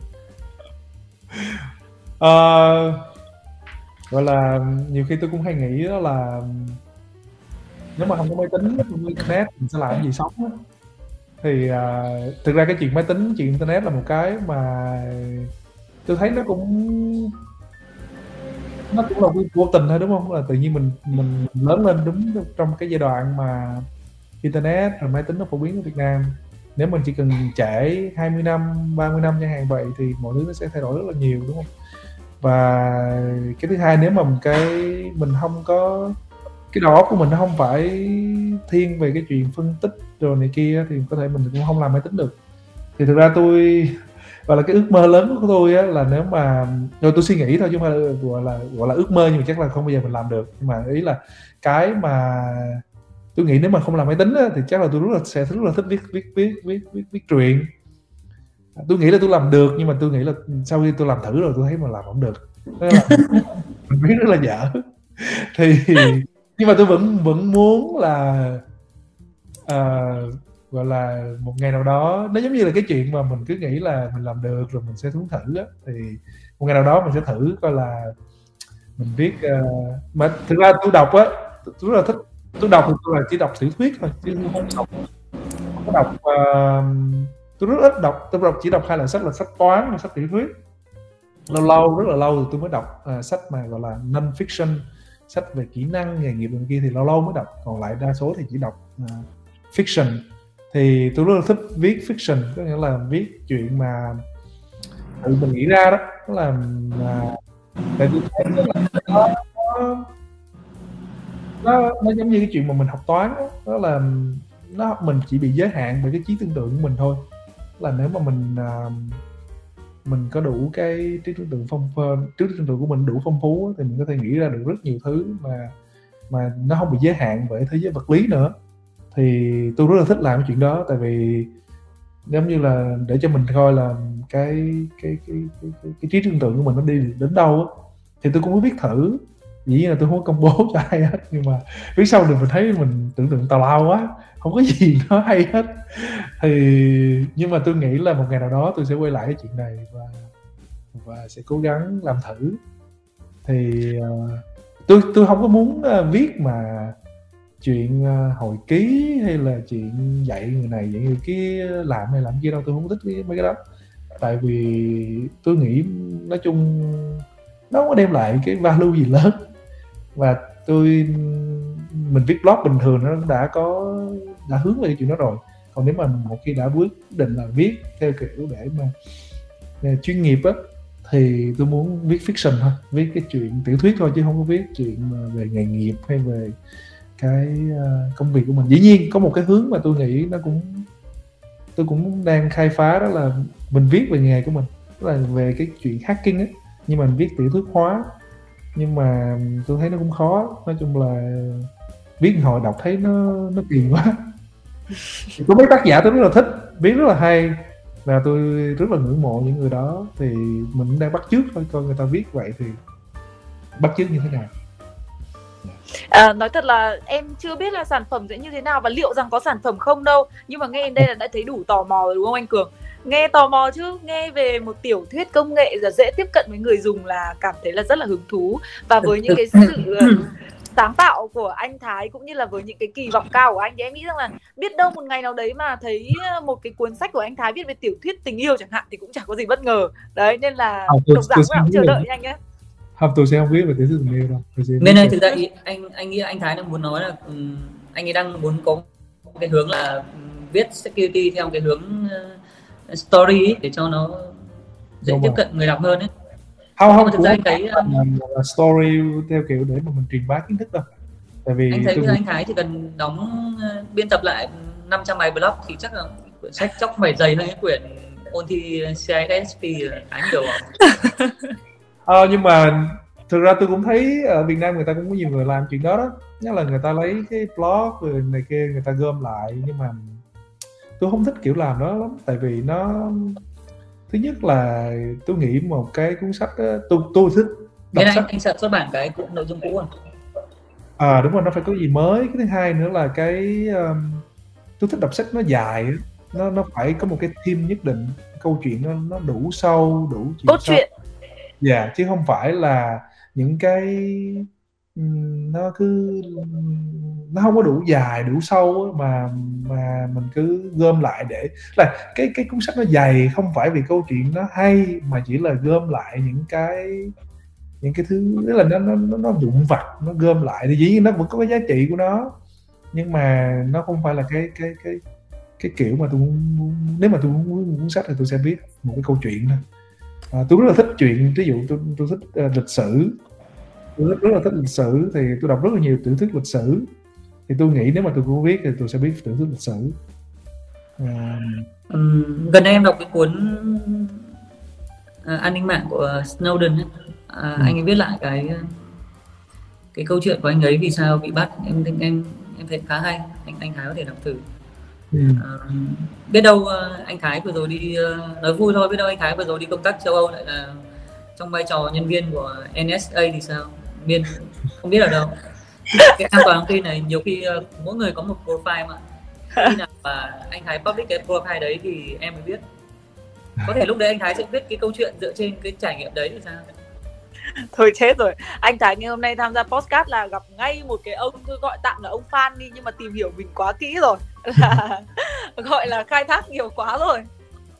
Ờ, ờ nói vui thôi. Thực ra um, anh nghĩ là cái cái cái buổi nói chuyện rất là hay. Cũng có rất nhiều thứ muốn hỏi anh Thái nữa. Nhưng mà chắc là nó khá dài rồi ấy. thì um, anh chỉ muốn nói thêm thôi. Vừa nãy uh, miên hỏi là như kiểu là anh Thái cũng bị lừa đúng không? Thực ra anh nghĩ là ai cũng có thể bị tấn công thôi. Bản thân anh uh, lúc trước đi làm thôi cũng cũng bị hack thực ra với là APT thôi. Thế là người ta sẽ tấn công bằng một cái um, cái giải pháp quản lý mã độc tập trung ấy, sau đó nó đi từ uh, leo thang từ máy chủ đến máy cá nhân của mình thôi. Thì uh, một cái cái câu hỏi em muốn chắc là có lẽ là cuối cùng nhỉ? Em muốn hỏi anh anh Thái là um, thực ra em em cũng nghĩ nhiều rồi. Cái cái cái chuyện về security uh, đầu tư bao nhiêu cũng có vẻ là ít và như anh Thái trước đây nói thôi uh, đơn vị nào tổ chức nào cũng có thể bị tấn công thôi miễn là kẻ tấn công người ta đầu tư đủ có một cái nguồn lực đủ. Thế thì uh, gần như là không ai có thể chống lại được. Thế thì uh, mình có nên tập trung đầu tư nhiều cho an toàn thông tin khi mà biết là chắc chắn mình sẽ bị hack. Wow, yeah, câu hỏi rất là hay luôn á tại vì á um, là rất là hay để mình có thể kết thúc cái buổi ngày hôm nay về cái câu hỏi này. Nó nó nó gợi mở ra như rất nhiều cái thứ khác mình phải suy nghĩ. Cái chuyện đầu tiên á à, bây giờ mà mình sẽ bị hack chắc chắn. Tất cả mọi người ngồi đây tất cả các tổ chức doanh nghiệp sẽ bị hack. Thì cái khi mà mình làm an toàn thông tin á nó có ba cái việc mình phải làm đầu tiên là phòng chống. Prevention. Thì một cái ví dụ mà tôi hay đưa ra đó là mình có cái tòa nhà thì phòng chống ăn trộm là mình làm gì? Mình xây cái tường cho nó cao. Mình đặt ờ, uh, miếng chai lên thành tường để người ta không leo vô được đúng không? Sau mình làm cửa rồi à, uh, có khóa. Thì cái đó là phòng chống. Nhưng mà cái kinh nghiệm mà tôi học được từ Google là phòng chống là sẽ thất bại thì cái đó là cái mà nãy anh cường nói tất cả rồi sẽ bị hack, đúng không? Thì cái next step mình phải làm là gì?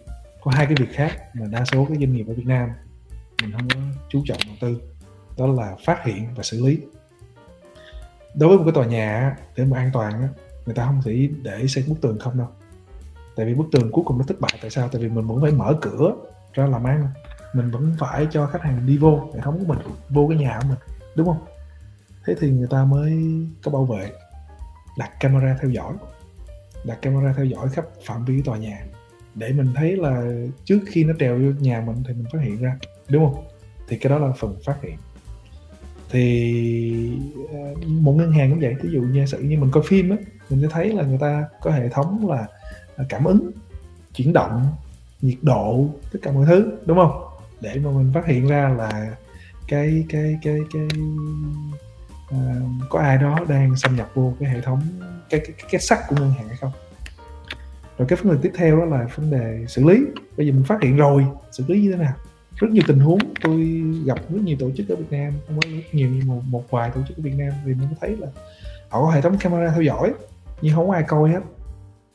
Giống như là họ đi mua mấy cái giải pháp phát hiện xâm nhập rồi chống virus thế này thế kia. Rồi mấy cái hệ thống đó nó báo động in ỏi luôn nhưng mà không ai ngồi coi hết không ai ngồi xử lý hết và có trường hợp họ thấy họ cũng không biết xử lý như thế nào. Thì cái này là cái cái, cái kinh nghiệm mà tôi rút ra được đó là prevention nó sẽ thất bại. Mình phải tập trung vô detection với là response thì detection với response đó, nó cần người nó cần engineer đúng không? Thì thì thì thì cái cái cách mình làm như thế nào? Chẳng hạn như bây giờ à, để làm sao mình biết được là à, à cái điểm yếu của mình nằm ở đâu. Thì kinh nghiệm thôi. Ở, cái, cái này Google họ cũng viết sách thành sách hết rồi. Là mình phải thường xuyên kiểm thử thử tấn công vô hệ thống của chính mình. Đúng không ở Google nó có những cái team nó chỉ làm cái chuyện đó thôi. Nó đi xâm nhập vào hệ thống Google liên tục. Và cái kết quả nó cái cái, cái quá trình làm nó, nó, nó quan trọng nó không phải chỉ là kết quả chuyện xâm nhập được hay không mà quan trọng là cái con đường đi của cái team hacker nó đi từ ngoài vô trong hoặc đi từ vị trí bên trong, đi vô cái cái mục tiêu ra sao? Ví dụ như mình xét một cái ngân hàng đi, mình xét mục tiêu là từ bên ngoài xâm nhập vô ăn cắp tiền của ngân hàng. Thì con đường đi nó rất là quan trọng, con đường đi của cái team hacker. Tại vì á, cái đối với vị trí phòng thủ cái con đường đi này nó sẽ cho mình biết là mình phải đặt camera ở đâu, mình phải theo dõi chỗ nào, mình phải chuẩn bị cái gì để mình xử lý được khi mà người ta đi vô hệ thống của mình. Đúng không? Hoặc là trường hợp là mình đặt vị trí là đó là nhân viên nội bộ, từ nhân viên nội bộ thành đón tấn vô hệ thống core banking của ngân hàng, thì con đường đi của người ta sẽ như thế nào? Thì tất cả những cái này mình sẽ không thể nào mà lên được, học học được nếu mà không làm này thường xuyên. Thường xuyên tới đây tôi nói là làm 24 trên 7 luôn đó. họ làm năm này qua tháng nọ luôn. Dĩ nhiên ở Việt Nam mình người ta may lắm mà người ta trước khi đưa sản phẩm ra ngoài, họ làm một cái penetration test là may lắm rồi, họ mới làm đó không có công ty nào mà làm thường xuyên á, đúng không? Chỉ trừ một vài công ty lớn thì tôi, theo tôi biết là có một hai công ty thôi là có chuyện làm làm thường xuyên. Thì nếu mà mình làm thường xuyên được cái như vậy á, thì mình sẽ học được rất nhiều cái tín hiệu, cái signal những cái dấu hiệu, nhận dạng mà người ta đang xâm nhập hệ thống của mình. Và mình sẽ xây dựng được cái hệ thống phòng thủ để phát hiện và xử lý những cái này. Thì cái cái câu trả lời hồi nãy mình nói là xâm nhập rồi sẽ thất bại. Nhưng mà tại sao nó thất bại? Tại sao nó khó? Tại vì cái thằng kia cái thằng hacker bên ngoài cái cái gọi là thằng thì nó hơi bị uh, định kiến về giới tính đúng không? Gọi là cái bạn hacker đi. Thì có thể hacker về vẫn là nữ được mà đúng không? Hoặc là giới tính họ không rõ ràng cũng được mà đúng không?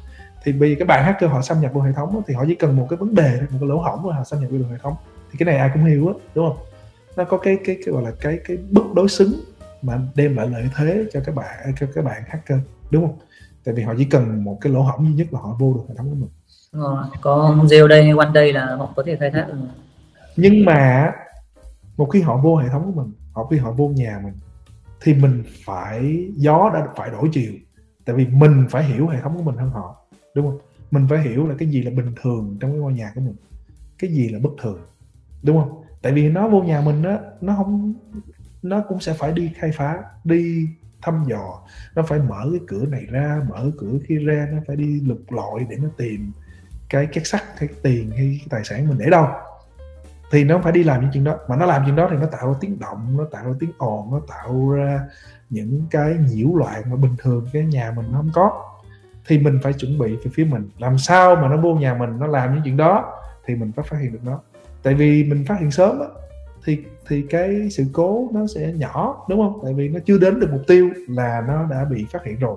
Có nghĩa là cái cái quá trình hacking á, nó không phải là nó hack vô cái là nó đến được nhà mình liền đâu. Dĩ nhiên trừ cái hệ thống mình nó quá tệ, mà mình, hệ thống của mình tốt một chút thì nó hack vô, nó phải đi vòng vòng, một hồi, một hai tuần gì đó, nó mới đến được cái cái mục tiêu mà nó cần đến.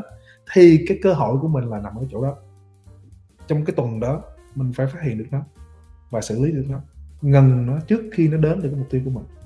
Thì cái cái cái philosophy là cái cách mình suy nghĩ về cái chuyện này nó phải là như vậy. Có nghĩa là mình sẽ chấp nhận là hệ thống mình lớn con người mình đông nhân viên mình nhiều mình làm đủ thứ hết thì mình sẽ bị xâm nhập. Tụi nó sẽ chui vô được. Nhưng mà nó vô rồi thì mình phải tận dụng được cái lợi thế của mình là mình hiểu hệ thống của mình. Mình đã có sự chuẩn bị sẵn. Nếu mà mình coi mà phim trưởng hồng kông đó, mà mình, nó vô là mình đặt rất nhiều cơ quan cạm bẫy, nó đi chỗ này, nó đụng vô kia, nó rớt xuống hố. Thì tất cả những cái đó là cái thứ mà mình phải chuẩn bị trước. Mà muốn tất cả những cái đó mình không có mua được đâu. Không có mấy cái đó không có mua được. Tại vì làm sao mà mình mua một cái thứ mà nó gọi là cái gì mà mình mua được á, là cái đám hacker nó mua được. Đúng không? Mình mà đi mua một cái giải pháp thì nó có mua được cái giải pháp nó về nghiên cứu. Dĩ nhiên là mình giả định là hệ thống mình đủ quan trọng để nó làm chuyện đó. Thì tất cả những cái đó mà mình phải có cái người mà tùy biến, đúng không? Thay đổi liên tục. Tại vì mình phải chống không phải chống cái người bên ngoài mà chống cả người bên trong. Bây giờ cái người mà chính cái người thiết kế cái hệ thống cơ quan cạm bẫy của mình lỡ họ nghĩ rồi sao? Ngày hôm nay họ là nhân viên của mình ngày mai chưa chắc gì họ là nhân viên của mình. Hoặc là như anh cường nói đâu biết được là họ có nhận lương của người khác hay không? Đúng không? Họ đang nhận lương hai cái lương thì sao? Rồi hoặc là họ bất mãn hoặc là có hoặc là chính họ bị hack. Ờ, thí dụ như nãy anh cường nói là, là nó hack vào hệ thống của công ty, xong rồi nó đi xuống máy tính của người quản trị. Rồi từ đó nó mới đi lên lại cái hệ thống quan trọng của công ty, đúng không? Thì cái hệ thống mình thiết kế bên trong, kể cả bên trong mình phải thiết kế làm sao, mà kể cả người nội bộ của mình, người ta vẫn không làm được. Thì muốn làm vậy thì nó quay lại cái câu chuyện nãy tôi nói là chuyện hacking. Mình phải làm liên tục. Tại vì khi mà quá trình mình làm liên tục vậy, mình sẽ build được, mình sẽ xây dựng được những cái signal mới, những cái tín hiệu mới liên tục. Và cái hệ thống phòng thủ mình, của mình nó sẽ thay đổi liên tục. Nó được cập nhật liên tục. Thì kể cả cái người ngày hôm nay họ đang làm việc trên hệ thống họ vẫn không có dám tại vì họ không biết là bên trong nó còn có những cái thứ gì họ không biết. Giống như thí dụ như tôi đi tôi sẽ không có dám mà đi hack vô mấy cái hệ thống lớn mà tôi biết là có người theo dõi tại vì mình không biết được là bên trong họ theo dõi mình gì đúng không? Thì cái đó là cái, cái, cái cách duy nhất. Muốn nhìn quay lại tôi nói là muốn làm được chuyện đó là phải có đội ngũ. Đó là lý do tại sao mà mấy công ty lớn như Google thì nó có mấy ngàn người làm cái chuyện này tại vì nó nó phải đi giải quyết cái chuyện phát hiện và xử lý. Thì cái đó là về mặt mà suy nghĩ. Nhưng mà cái câu hỏi của anh Cường á, nó có một cái ý rất là hay, đó là liệu cái chuyện này nó có đáng để mình làm không? Đúng không? Đó là cái chuyện security này nó có đáng mình làm không? tại vì á, tại sao? Tại sao câu hỏi này nó hay? Tại vì mình nhìn vô thì thực ra rất ít công ty trên thế giới chết vì bị hack. Tức là công ty nó bị hack rồi nó vẫn làm ăn được. Nó vẫn phát triển dĩ nhiên có một số công ty nó nó, nó bị hack xong nó chết. Nhưng mà đa số là bây giờ mình mình nhìn Axie đi nha. Axie là cái công ty mà làm game. Bây giờ mình thử coi nha. Một hai năm nữa nó chết. Cái sẽ nó chết nó sống. Nhưng mà thường nó không phải vì chuyện nó bị hack đâu. Ví dụ nếu mà vì bị nó hack mà nó chết thì nó phải chết rồi đúng không? Nó bị hack mấy trăm triệu mà nó vẫn còn sống. Thế thì công ty nó chết vì lý do khác đúng không? Thế thì cái chuyện làm security rốt cuộc nó quan trọng đến mức độ nào? Thì câu hỏi đó là câu hỏi rất là lớn. Tôi cũng cảm thấy là nhiều khi mình cũng thấy là chuyện mình làm biết nó quan trọng không nữa. Tại vì cuối cùng rồi, thấy nó làm tệ lắm mà người ta vẫn làm ăn được và người ta vẫn phát triển. Rồi bị hack thì sửa thôi. Thì liệu là cái việc mình làm nó nó quan trọng cỡ nào? Thì cái này tôi nghĩ cái câu hỏi này nó hay ở chỗ là nó đem lại cho mình, nó giúp cái người làm security, nó, cái từ nó gọi là humble hơn. Humble tôi không biết gì cho tiếng việt là gì nó là mình cảm thấy là khiêm tốn hơn khiêm tốn nó cũng không đúng. Nó, nó không dịch khiêm cung hơn. Là mình cái chuyện mình làm nó không phải là quá quan nó không phải là quan trọng số 1 không? Trong đối với là một cái business hay là với một cái người mình dùng bình thường. Tại vì nếu mình quan trọng hóa cái chuyện mình làm thì mình sẽ làm quá. Và làm nó không gọi là nó, nó, nó cái chuyện mình làm nó phải vừa đủ thôi. Thì thì tôi nghĩ là một khi mình mình suy nghĩ tới mức độ này á thì mình sẽ thấy là yeah mình phải làm vừa đủ thôi tại vì rốt cuộc cái chuyện của mình nó không phải là cái chuyện quan trọng nhất. Đối với một cái business thì chuyện quan trọng nhất là nó phải bán được đồ bán được hàng thì nó mới survive nó mới, mới, mới tồn tại được. Cái chuyện của mình phải là phục vụ cho cái chuyện bán hàng đó thôi chứ bán dịch vụ đó thôi chứ không phải là cái chuyện mà quan trọng nhất. Như tôi hay nói là là mình không có cần là maximum security không có cần là an ninh tuyệt đối là an ninh vừa đủ thôi để cho người ta làm ăn. Và một khi mà mình mình, mình đồng ý với cái, góc nhìn đó thì cái cách mình làm nó sẽ phải khác đúng không? Nó sẽ không phải lúc nào cũng phải là bắt buộc là à, mọi thứ vì an ninh và là à, bắt buộc là mọi thứ nó phải an ninh tuyệt đối với một cái nhà đi mình muốn an ninh đó muốn cho nó an toàn mình lắp khoảng 10 cái lớp cửa 10 cái loại khóa khác nhau thì cực kỳ an toàn. Xong mà nhà mà cháy là mình chết luôn ở trong đúng không? Thế thì là là cái vấn đề đây là vấn đề phải cân bằng giữa chuyện là, là an ninh với lại cái cái sự tiện dụng và là cái cái cái cái mục tiêu ban đầu của cái hệ thống này cái hệ thống mà mình muốn bảo vệ. Thì nhưng mà nó cũng không trả lời được câu hỏi của anh cường đặt ra là rốt cuộc thì cái nếu mà cái chuyện mình làm nó không quan trọng lắm thì rốt cuộc mình có nên làm hay không cái chuyện này? Thì thực sự tôi cũng không có câu trả lời. Tôi thấy thì mình làm thì mình thấy nó thú vị chứ còn và bây giờ mình cũng thấy là cái tầm quan trọng của nó, sau khi mình mình làm mười mấy hai chục năm rồi, mình mới thấy là tầm quan trọng của nó cũng không phải là, nó cũng phải là quá quan trọng. Mặc dù mình thấy ok, mình lúc nào cũng nói về chuyện này hết, nhưng mà mới thực sự thừa nhận với nhau là cái chuyện mình làm nó thú vị, nó hay, nó có nhiều cái điểm đặc biệt so với chuyện làm phần mềm bình thường, làm công nghệ bình thường. Nhưng mà về góc độ công nghệ thì nó cũng không phải là cái thứ quan trọng nhất. Anh anh cường thấy sao về câu trả lời này ạ? Anh bật mic nhé anh cường bật mic nhé ok, cảm ơn anh thái, cảm ơn nguyên. Mình nghĩ là cũng như anh thái nói, chắc là mỗi người thì sẽ có một cái câu trả lời riêng cho cái vấn đề này thôi. Thì đây cũng là vấn đề mình chăn trở nên là mình cũng muốn hỏi ý kiến của anh thái như là để anh thái chia sẻ cho mọi người, nếu mà có xem được cái video này uh, ở phía người dùng và ở phía là một người đã được à, may mắn host một cái series đầu đến giờ. Thì em thấy rằng là anh Thái nói rất là đúng đấy là uh, nó đôi khi nó không phải là một cái thứ quan trọng nhất nhưng mà chúng ta vẫn làm chúng ta vẫn quan tâm. Nó vẫn luôn là một cái vấn đề mà càng ngày càng trở nên hot trong xã hội. Thì em nghĩ rằng là đôi khi chúng ta không cần phải quan tâm xem nó có quan trọng nhất hay không nhưng mà nó có một vị thế riêng một chỗ đứng riêng thì nó đã là một cái điểm rất là đáng để quan tâm chú ý và bàn luận về rồi. Còn đâu cái câu hỏi mà anh Cường đặt ra thì đúng là có lẽ là mỗi người sẽ có một sự lựa chọn riêng. Mỗi cá nhân, mỗi tổ chức, mỗi doanh nghiệp sẽ có một câu trả lời xem là mình có nên đầu tư và đầu tư bao nhiêu về cái đó thì lại là một câu chuyện khác. Dạ, và một lần nữa thì em muốn thay mặt cho tất cả các khán thính giả đã theo dõi chương trình Xin được gửi lời cảm ơn chân thành nhất đến anh Thái cũng như là anh Cường đã dành thời gian của mình tham gia chương trình Chia sẻ rất là nhiều những kinh nghiệm, những trải nghiệm và những câu chuyện thú vị của mình cho khán giả. Đâu đó thì người dùng cũng có thêm những kiến thức để phân biệt được à, tốt, xấu, thiện ác Và có thêm những kiến thức để bảo vệ thông tin của mình tốt hơn trên không gian mạng và tất nhiên thì an toàn thông tin vẫn là một câu chuyện lớn ở phía trước mà chúng ta sẽ còn bàn luận đến thật là nhiều và biết đâu uh, series Cyber Homie vẫn sẽ được tiếp nối ở một diện mạo nào đó và chúng ta vẫn sẽ lại gặp lại nhau. Từ số đầu tiên lên sóng cho tới bây giờ quả là một hành trình rất là dài rồi. Xin được cảm ơn tất cả các khán thính giả đã luôn luôn lắng nghe, theo dõi, đồng hành và ủng hộ chúng tôi. Hẹn gặp lại quý vị ở một ngày nào đó không xa. Một lần nữa xin được cảm ơn anh Thái và anh Cường rất nhiều. Xin chào và hẹn gặp lại.